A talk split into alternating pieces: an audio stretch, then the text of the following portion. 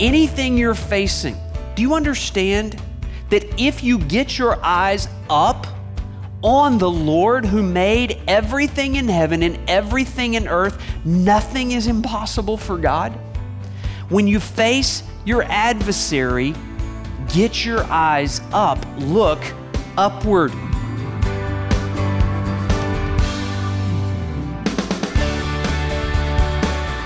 Welcome to Resonate with Trent Griffith, Senior Pastor of Harvest Bible Chapel in Granger, Indiana. I'm Aaron Paulus.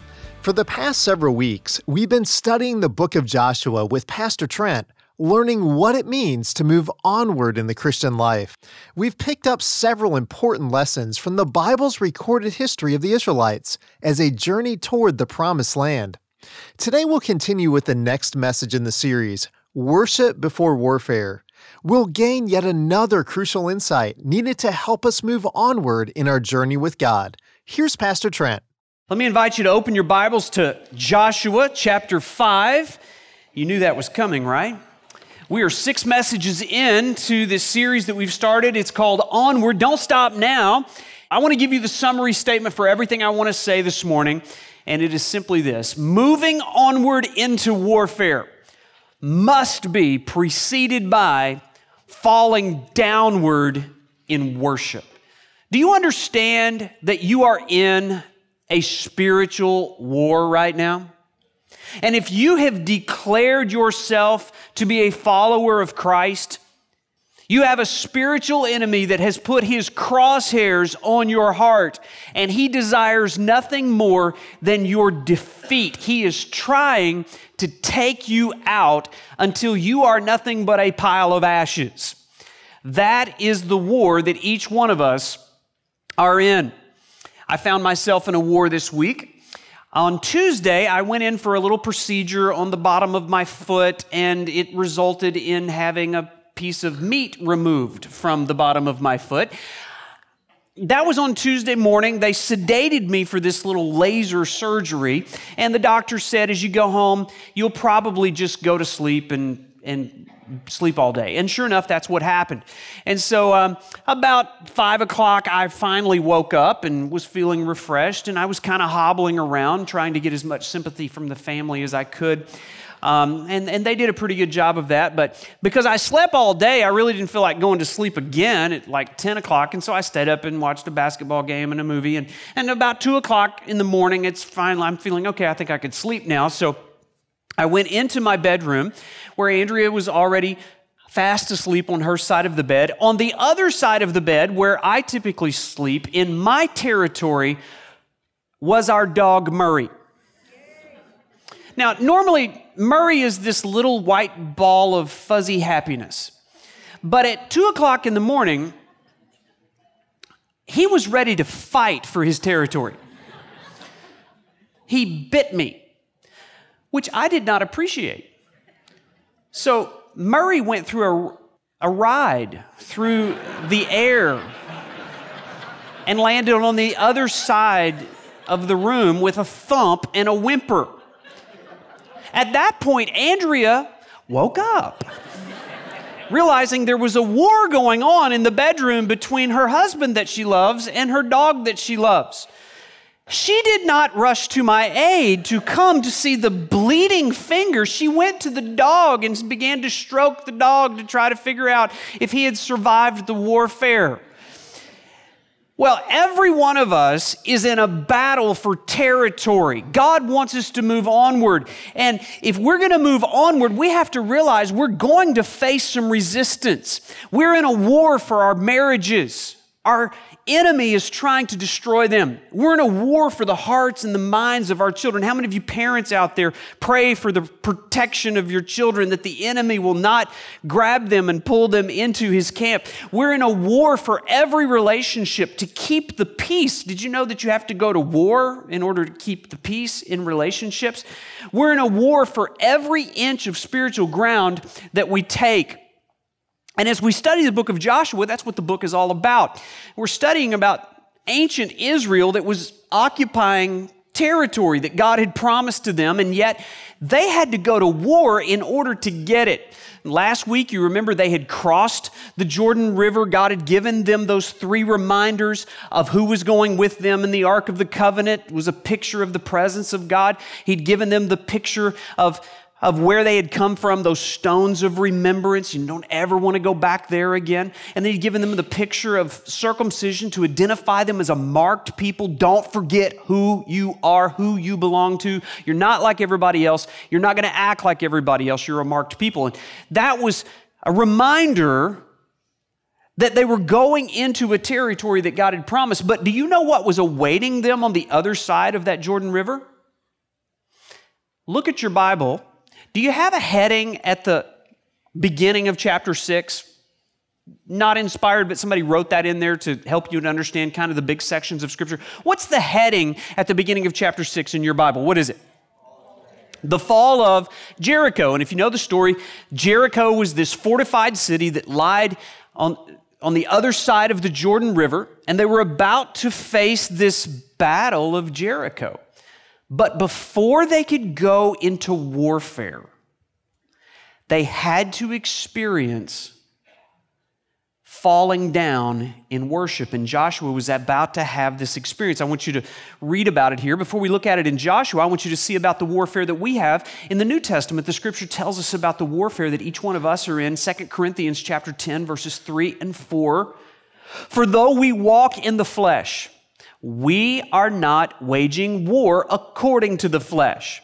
For the weapons of our warfare are not fleshly, not guns and knives and bombs and swords, but our weapons have divine power, spiritual power to destroy strongholds. Jericho was a stronghold that had to be destroyed before God's people could move onward. And there are strongholds that each one of us are facing right now. There's strongholds of lies that we believe that need to be blown up and conquered and defeated so that we can move onward. There are sin habits that some of us have. They're strongholds. We're shackled to those sin habits. And those have to be destroyed if we're going to move onward. Are you facing a spiritual battle? Let's find out what happened in this time of worship before Joshua entered into the warfare of Jericho. We're just going to look at three verses this morning. You say, Trent, last week we looked at three chapters. You never know what you're going to get when you come to harvest, okay? Just three verses at the end of chapter 5, verse 13 says this When Joshua was by Jericho, he lifted up his eyes and looked, and behold, a man was standing before him with his drawn sword in his hand. And Joshua went to him and said to him, are you for us or for our adversaries? And he said, No, but I am the commander of the army of the Lord. Now I have come. And Joshua fell on his face to the earth and worshiped and said to him, What does my Lord say to his servant? And the commander of the Lord's army said to Joshua, Take off your sandals from your feet, for the place where you are standing is holy. Joshua because he was not stupid, did so. There's two points to the message. The first is this when you face your adversary, look upward. Joshua had gone out by Jericho. Do you see it there in verse 13? Now, apparently, he had left the gathered assembly of these two million people, the chaos and the noise of that collection of people who were gathered at Gilgal. That's where we left them last week. And Joshua apparently left Gilgal and got closer to Jericho. He was by Jericho. He likely went out alone. Why do you think he went out by Jericho? I think there's two reasons. First of all, he was obeying the command that God had given him back in chapter 1. Do you remember what God told him to do if he was going to experience success in the battle? What was he going to have to do? There was a habit, there was a discipline that he would have to maintain. Do you remember what it was? We taught you this meditation. Do you remember it in Joshua chapter 1, verse 8? God had told him, This book of the law shall not depart from your mouth, but you shall meditate on it day and night, so that you may be careful to do according to all that is written in it. And here's the promise For then you will make your way prosperous, and then you will have good success. If there was ever a time that Joshua needed success, it was before he was going into battle at Jericho. And so before the battle, he went out to meditate on God's word, I believe. Uh, not only was he meditating, I think there was something else he was doing. As the leader of God's people, it was his responsibility to know the enemy he was up against. I think not only was he meditating, he was measuring. How big are those walls at Jericho? How big are the muscles on those soldiers? And what he discovered there by Jericho, he got his eyes on those walls, and you know what he saw? He saw an impenetrable fortress, an impossible challenge. Jericho was a double walled city. The first wall, possibly four to five stories tall, six feet wide. And if some way, somehow, they could get past that wall, they faced the second wall. 12 feet wide, possibly six or seven stories tall. You remember Rahab's house was on top of one of these walls. That's how big the walls were. And it's possible that Jeremiah was looking at that and measuring and calculating and analyzing. Do we have any weapons? Is there any technology at our disposal that would give us any hope that we can win this battle? Maybe there was a little anxiety in his heart as he tried to measure and calculate and analyze. Are, are we gonna are we gonna be able to win this battle? Have you ever felt like Jer- have you ever felt like Joshua? Have you ever put your eyes on something that was seemingly so impossible you had very little hope of winning the battle? Maybe there's something going on in your marriage or your finances or your health Maybe there is some sin habit that you've been shackled to for so long, it seems like a wall that you'll never get past, and you can't go any further onward until those walls fall downward. Joshua had his eyes focused on those walls. But then he did something that was very important. Notice what it says. He lifted up his eyes and he looked. He got his eyes off of the walls and he got an accurate view of God. This idea of lifting up our eyes, that is actually a theme that's repeated throughout Scripture. In Psalm 121, verses 1 and 2, it says this I lift up my eyes to the hills. From where does my help come? Have you ever felt that way? Where's the help going to come from? He answers his own question My help comes from the Lord, the maker of heaven and earth. Notice he doesn't just identify some distant God out there, the man upstairs in this very unknowable God. Notice he uses the proper name of God, the revealed name of God, the Lord. And in case you were wondering, who he is, notice what he has done. He has made heaven and earth. And the Lord who has made heaven and earth is not intimidated by any wall that is made by man. Anything you're facing, do you understand that if you get your eyes up on the Lord who made everything in heaven and everything in earth, nothing is impossible for God.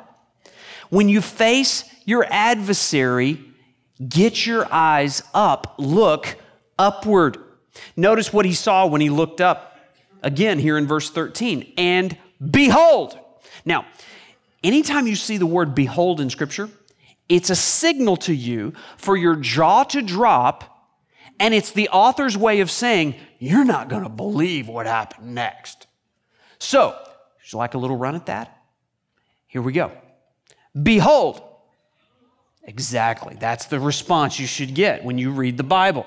Behold, you're not going to believe what he saw next. Here's what he saw a man standing before him with his drawn sword in his hand.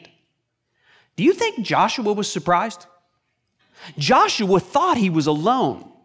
Joshua had left all of the other warriors and all of the swords in his army, and there he was meditating, just enjoying time with the Lord. And all of a sudden, there is a man that appears to him with a drawn sword. Now, you have to insert yourself into the story. Imagine if you were Joshua. You're there having your quiet time with Jesus, just reflecting on God's goodness and how far He's brought you, and, and you, you, are kind of measuring the walls and just praying and asking God to send the help that you need. He's getting His eyes up, and all of a sudden, He is standing before a warrior with a drawn sword. If you were Joshua, which direction would your next step have been? Answer Probably in the opposite direction of the drawn sword, right? That's where I would be headed. But I want you to notice the direction that Joshua moves toward. What does it say? It says, and Joshua went to him. What would motivate Joshua to approach a mighty warrior with a drawn sword? The promises that God gave him way back in chapter 1.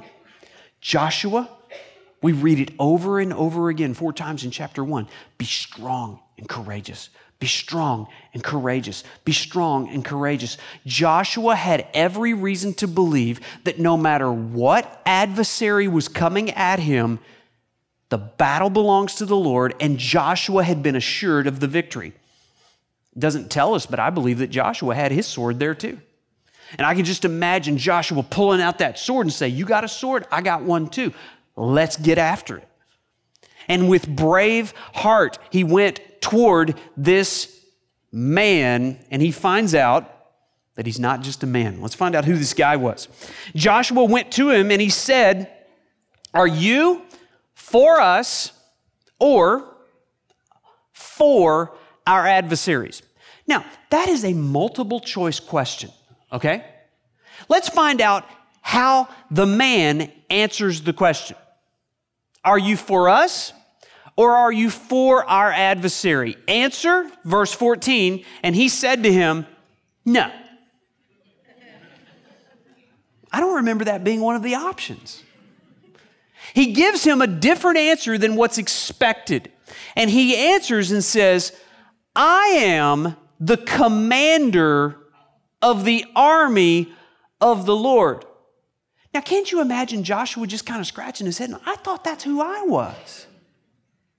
I am the commander of the army of the Lord. Let's play along with the question. Let's say that the man had answered the question this way I am for your adversary. What do you think Joshua's response would have been? My name is Joshua. I am the commander of the Lord's army. Prepare to die. That, that, that, that's what we would expect, right? Okay, you're going to be for the adversary. That means that I'm about to go to battle with you. That would have been a grave mistake. Have you ever made the mistake of fighting against the Lord when the Lord wanted to fight for you? That would have been a mistake for Joshua. What if, when Joshua said, Are you for us? this man would have said, Yes, I am for you. What would you expect of Joshua to say at that point. Okay, you're for us. I didn't quite recognize you, but I guess you're one of my guys. And so uh, just remember, I am the commander of the army of the Lord. You need to fall in line behind me. You need to get back and just, just follow me in my direction here because I am in charge. That would have also been a mistake. And the man says to him, No. I am not here for you to use me. Isn't that a mistake that we so often use? We think of the Lord as someone who can make our life easier, someone who's there to remove the obstacles and, and, and just make life a little easier. That's a mistake. God says to him, No, you, you're not going to use me at this point. Adrian Rogers, one of my mentors, when he preached this passage, I'll never forget, he was saying that the man that confronted him, who we're going to find out later was actually God, was saying to Joshua, I am not here to take sides. I am here to take over. And what you need to do is get in line behind me because even though you thought you were in charge, I am now in charge. I am your commanding officer, and you are now going to follow my lead. By the way, if your view of God, if your view of Jesus is kind of this grandfatherly guy with a long white beard and he's kind of old and decrepit. Or maybe your view of Jesus is kind of a feather haired, baby powdered, pastel wearing, skinny jeans. Jesus, um, you need a new view of God. You need a view of God with that is a mighty sword, a mighty warrior with drawn sword ready to fight and win every spiritual battle and he identifies himself as the commander of the army of the Lord. What army is he talking about? What army does God have? Well, certainly, he was probably referring to the armies of Israel, human army about to do battle in Jericho. But there's another army. There is an unseen army of special created beings called angels that are warriors that are created to do nothing but give glory to God and assist in the spiritual battle that you and I are in. And God was saying to Joshua, Your army's not going to win. I've sized them up. It, you're hopeless. But there's another army that is going to assist you in the battle, and they have every spiritual asset at their disposal, every weapon to fight the war that is ahead of you. There's a story over in 2 Kings about this army. There was another commander, another prophet. His name was Elisha. And Elisha and, and the people of Israel were about to go into battle with an adversary. And Elisha had a servant and it tells us about this servant as he began to calculate who was going to win the battle, who was going to be the underdog, and who was going to be the favorite. And he says this in 2 Kings chapter 6 When the servant of the man of God rose early in the morning and went out, behold, an army with horses and chariots was all around the city. And the servant said, Alas. Now, alas is the opposite of behold, okay? Alas is hopeless. Alas is I have done the math. We have no chance of winning this battle. And he says, Alas, my master, what shall we do? And he said, Do not be afraid, for those who are with us are more than those who are with them. And that servant must have thought, Elisha, are you blind? What, what, what, can't you see that we are the underdog here? And Elisha began to pray and said, Oh Lord, please open the eyes of this servant that he may see. So the Lord opened the eyes of that young man, and he saw, and behold, the mountain was full of horses and chariots of fire all around Elisha. God allowed that servant to see that unseen, invisible army, and Joshua has just met the commander of that army. Angel armies at our disposal to do spiritual battle. Do you remember when Jesus was standing before Pilate on the night before his crucifixion? There he was, captive to Pilate, and Pilate, thinking he had foiled the plot of Jesus to take over, was about to crucify Jesus, and Jesus just kind of gave him a little reminder um, do you think that I cannot appeal to my Father and He will at once send me more than 12 legions of angels? 12,000 angels? ready to do battle. And because of Jesus' plan and purpose to redeem you and I on the cross, he humbly submitted himself to that crucifixion. There's an army of angels ready to fight on our behalf. If we could just get our eyes off of the walls, off of our circumstances, and see the commander of the Lord of hosts. Look at what it says at the end of that verse. Now I have come. Isn't that great news? God is never early, but He is always on time. Right here, right now, God stands ready to go to war on your behalf. Here's the second thing we're going to learn. When you face your commander, fall downward. When you face your commander, fall downward. What was Joshua's response to this revelation of God that he received? Look in verse 14, the last part of verse 14. And Joshua fell on his face to the earth and worshiped. Joshua, a strong and courageous warrior, falls on his face and worshiped.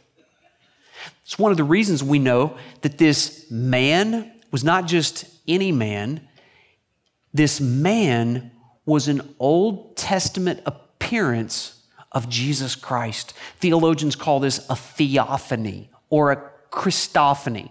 How many of you understand that Jesus existed before he showed up in a manger in Bethlehem? Do you understand that?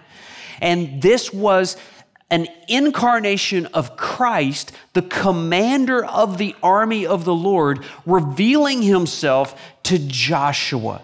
And Joshua understood this is not any man, this is God, and he worshiped. One of the reasons we know that this was God is because when other men tried to fall and worship mere angels, those angels told them to get up.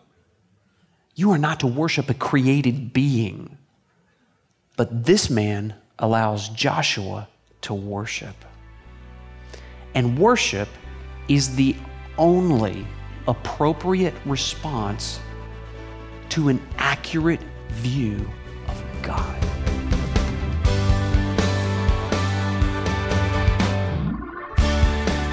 As Joshua approached the fortified city of Jericho, he looked up and saw the commander of the army of the Lord, sent by God to remind him that the battle was the Lord's. We can be strengthened for the things we face by responding just like Joshua. First, by looking upward to the Lord, and second, by bowing downward in worship. Looking upward is an important part of the culture at Harvest Bible Chapel, which is built on four pillars unapologetic preaching, unceasing prayer, unafraid witness, and unashamed adoration. We invite you to join us in worship this weekend at either our Granger, Indiana or our St. Joseph, Michigan campus. Service times and campus locations can be found online at harvestgranger.org. Well, I'm Aaron Paulus. Thanks for joining us today, and I hope that God's Word will resonate in your heart and mind this week.